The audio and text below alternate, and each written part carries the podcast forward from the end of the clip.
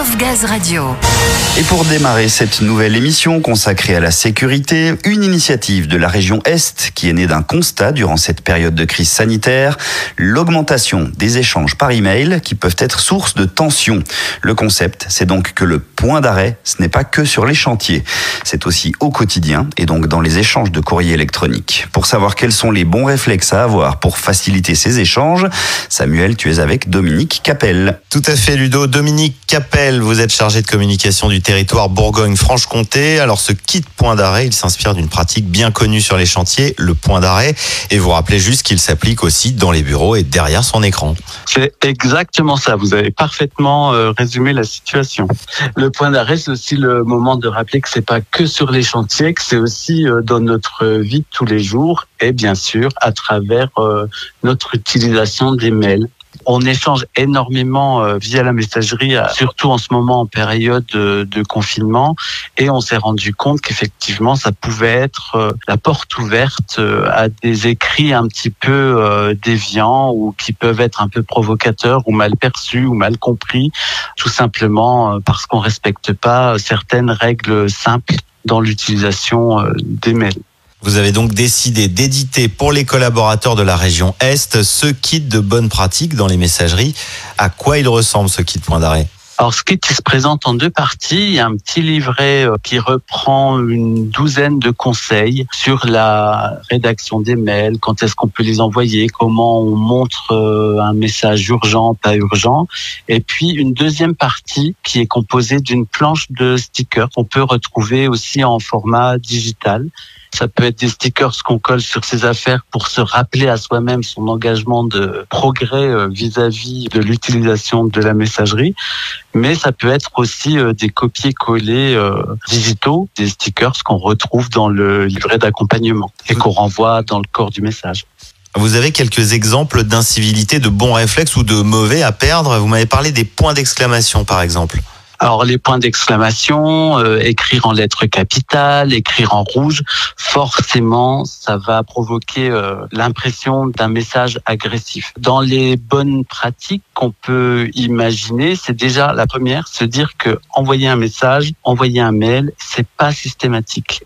Au bout de trois échanges, je crois qu'il est temps de se passer un coup de fil pour bien se comprendre. Autre bonne pratique, on n'envoie pas de mail en dehors du temps de travail, euh, on va dire décent. Et si on le fait, surtout, on n'attend pas de réponse, quoi, parce que tout le monde a le droit de se reposer le fameux droit à la déconnexion. Alors ce kit, il est quand même présenté de manière ludique. L'idée, c'est de jouer le clin d'œil, c'est de passer le message de manière souriante, en fait. C'est vraiment ça. C'est toujours dans la bienveillance. Et le but, il est simple, c'est vraiment d'éviter au maximum de provoquer un irritant. Mais ça permet aussi de détecter des propos qui pourraient être sexistes ou détecter des situations euh, de risques psychosociaux, par exemple. Comment se les procurer ces kits points d'arrêt, Dominique? Alors les kits pendant la semaine de la sécurité 365, eh bien ils sont déjà à disposition sur le mini site euh, dédié et vous les retrouverez de manière plus globale sur euh, le site de la sécurité 365. Quant aux stickers, eux, ils sont distribués par vos managers. Normalement, ils vous attendent déjà. Alors pour conclure, on invite évidemment les collaborateurs de l'Est à se procurer le kit et à le partager avec un maximum de collègues. Enfin, on peut dire que la meilleure solution, c'est encore de se parler. L'échange, c'est primordial. Exactement, l'échange, c'est primordial de la com avant tout. Merci beaucoup Dominique Capel. C'est un plaisir. Wheel of Gaz Radio. On poursuit cette émission avec le thème de la cybersécurité au sein de GRDF. Il s'agit d'un autre volet important du programme Sécurité 365 que nous vous détaillons toute cette semaine. La cybersécurité, un enjeu majeur pour tous, évidemment, et qui n'a fait que s'accentuer avec cette période de crise sanitaire, avec entre autres la mise en place du travail à distance. Alors quels sont les risques? Comment se protéger? Chez GRDF, la DSI se penche sur le sujet 24 heures sur 24, 7 jours sur 7, et c'est ce que l'on va voir tout de suite avec ton nouvel invité. Samuel. Et on va en parler avec Vincent Baloche. Bonjour Vincent. Bonjour Samuel. Alors vous êtes responsable du domaine ingénierie à la DSI de GRDF, c'est ça? C'est bien ça. Juste une précision, quelle est la situation en matière de cybersécurité chez GRDF J'imagine qu'avec cette crise sanitaire et le renforcement du travail à distance, il faut être de plus en plus vigilant. C'est bien ça. Il faut savoir que la cybercriminalité est devenue une des activités criminelles euh, les plus lucratives. Les changements dans l'usage des outils digitaux et l'évolution de notre manière de travailler avec le déploiement rapide du travail à distance ont apporté des fragilités.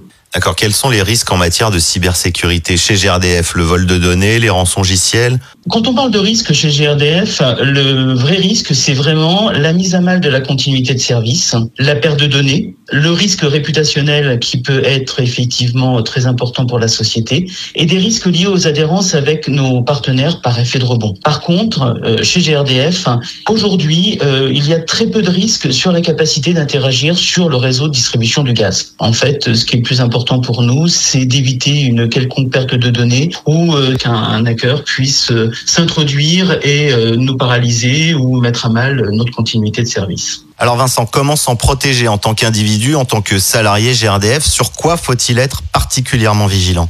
Alors, il faut surtout être vigilant par rapport à ces emails. Lorsque l'on reçoit un email, on est toujours attention à plusieurs choses. La première, notamment, c'est l'adresse de l'expéditeur. On vérifie si l'adresse email est bien la bonne. Euh, deuxième chose auquel on doit faire attention, surtout au niveau des emails, c'est les liens. Lorsqu'on ne sait pas ou lorsque le lien paraît suspect, on évite de cliquer. Chez GRDF, actuellement, et ce chiffre augmente d'année en année, nous sommes entre 48 et 50 millions d'emails qui sont euh, filtrés tous les ans, soit effectivement 50% des emails que nous recevons qui sont donc euh, considérés comme malicieux par nos systèmes d'information.